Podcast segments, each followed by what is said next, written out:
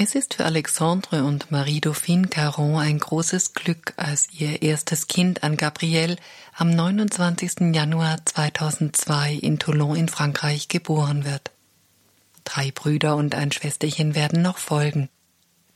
An Gabrielle spielt und bastelt gerne und sie lächelt viel. Eines Tages enthüllt sie ihr Geheimnis. Oft weiß ich nicht, was ich sagen soll, also lächle ich ein kleines Mädchen, das auch gegen seine Fehler kämpft, insbesondere die Ungeduld, aber auch ein Wesen, das einen Durst nach Liebe in sich trägt. Mit vier Jahren zeigt sie bereits eine überraschende Reife. Sie fragt ihre Eltern regelmäßig, werde ich bald sterben? und sagt, nicht ahnend, dass sie bald Krankheit und Tod ausgesetzt sein wird, dazu, es ist, weil ich den guten Herrn wirklich sehen will. Anne-Gabrielle ist sieben Jahre alt, als ein sehr seltener Krebs, das Ewing-Sarkom, ihr Schienbein angreift. Sie wird im Krankenhaus in Marseille betreut, doch da die Krankheit bereits zahlreiche Metastasen hervorgerufen hat, kann sie nicht geheilt werden. Die schwere Behandlung zielt lediglich auf eine Remission, also einen Stillstand ab, der jedoch ungewiss ist. Am 3. März 2009 beginnt Anne-Gabrielle ihre erste Chemotherapie, alleine denn ihre Mutter entbindet das vierte Kind. Mittags wird ihre Schwester Alice geboren. Die Auswirkungen der Chemotherapie sind sehr schmerzhaft und Anne-Gabrielle verliert ihre braunen Locken. Doch sie stützt sich auf Christus und zeigt auch eine große Liebe zur heiligen Jungfrau. Selten beschwert sie sich und sie sagt, ich habe meine Eltern, ich bin glücklich, ich brauche nichts. In dieser Zeit überrascht sie ihre Mutter, als sie sagt, Maman, ich habe den lieben Gott gebeten, mir alle Leiden der Kinder zu geben, die im Krankenhaus sein müssen. Als die Mutter einwendet, ob sie nicht bereits genug leiden müsse, sagt die Tochter, doch, aber wenn ich schon leide und die anderen Kinder dafür nicht leiden müssten, wäre ich sehr froh. Am 30. April 2009 ergibt die Untersuchung eine Remission. Anne Gabrielle, befreit von Schmerzen und vielen Nebenwirkungen, findet mit ihrer Lebensfreude und ihrer Fröhlichkeit zurück zu einem fast normalen Leben.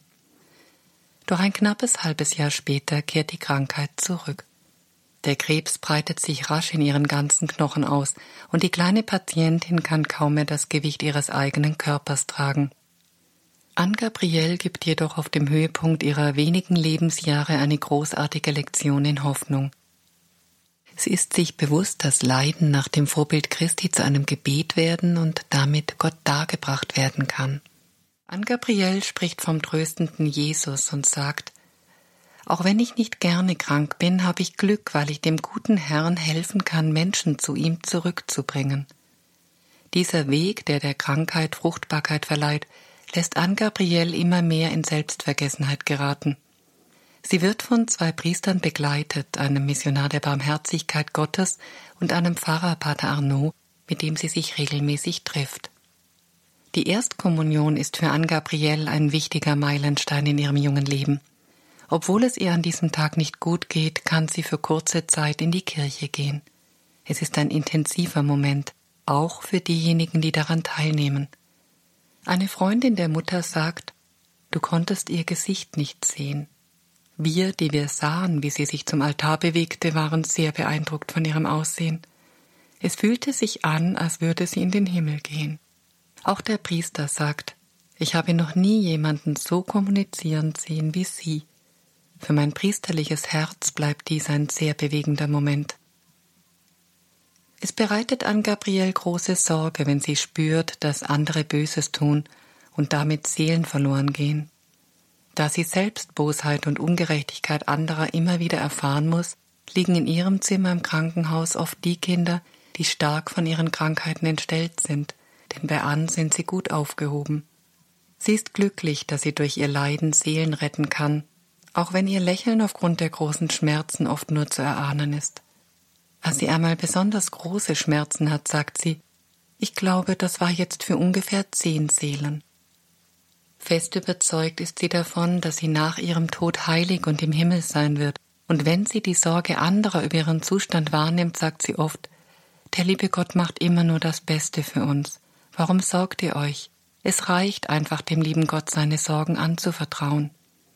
Nach dieser Zeit des tiefen Vertrauens beginnt im Frühjahr 2010 eine Zeit der spirituellen Wüste, und als sie erfährt, dass sie bald sterben muss, weist sie das weit von sich mit den Worten Nein, nein, ich will nicht sterben, das ist nicht möglich. Anne Gabrielle fühlt sich nicht bereit dafür, vor Gott zu stehen und all ihre Sünden zu sehen. Sie macht sich Sorgen, dass sie dem Herrn nichts zu bieten hat. Ihre Mutter macht ihr deutlich, dass sie, da es keine Wahl gibt, nur ihr Leben geben muss. Es folgt ein Prozess der Vergebung gegenüber all jenen, von denen sich Anne Gabrielle verletzt fühlt, aber auch jenen, denen sie selbst wehgetan hat. Von Herzen wünscht sie sich, dass ihr die Gottesmutter erscheint, die ihr versichern möge, dass es Gott gibt, er wirklich gut ist, und dass die Gottesmutter etwas mehr eingreift, denn sie hat Angst, zum Sterben zu klein zu sein. Einige Tage vor ihrem Tod und wissend, dass sie ihm nahe ist, sagt sie, ich weiß, dass alles gut wird, weil der gute Herr dafür sorgen wird, dass alles gut wird. Nur ein einziges Mal widersetzt sie sich ihrem Leiden, als sie am 22. Juli ihr geliebtes Zuhause verlassen und ins Krankenhaus zurückkehren muss und sagt, der liebe Gott hat mir zu viele Leiden zugemutet. An ihrem Todestag, einen Tag später, sie leidet sehr, denkt und spricht sie wieder nur von Gott. Bis zum Ende bei vollem Bewusstsein und nach 30 Stunden Qual stirbt Anne Gabrielle am Abend des 23. Juli 2010 mit nur acht Jahren. Bei der Beerdigung sagt der Priester, Anne Gabrielle zu sehen bedeutet, Gott zu sehen.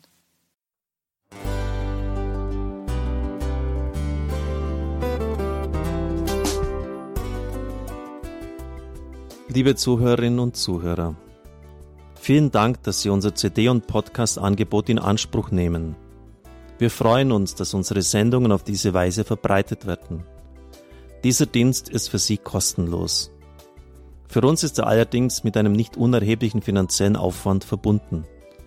Deshalb sind wir für jede Spende dankbar. Alle Bankverbindungen unserer Spendenkontos können Sie über unsere Homepage horeb.org unter dem Menüpunkt Spenden einsehen. Dort besteht auch die Möglichkeit, online zu spenden. Natürlich nach den neuesten Sicherheitsstandards.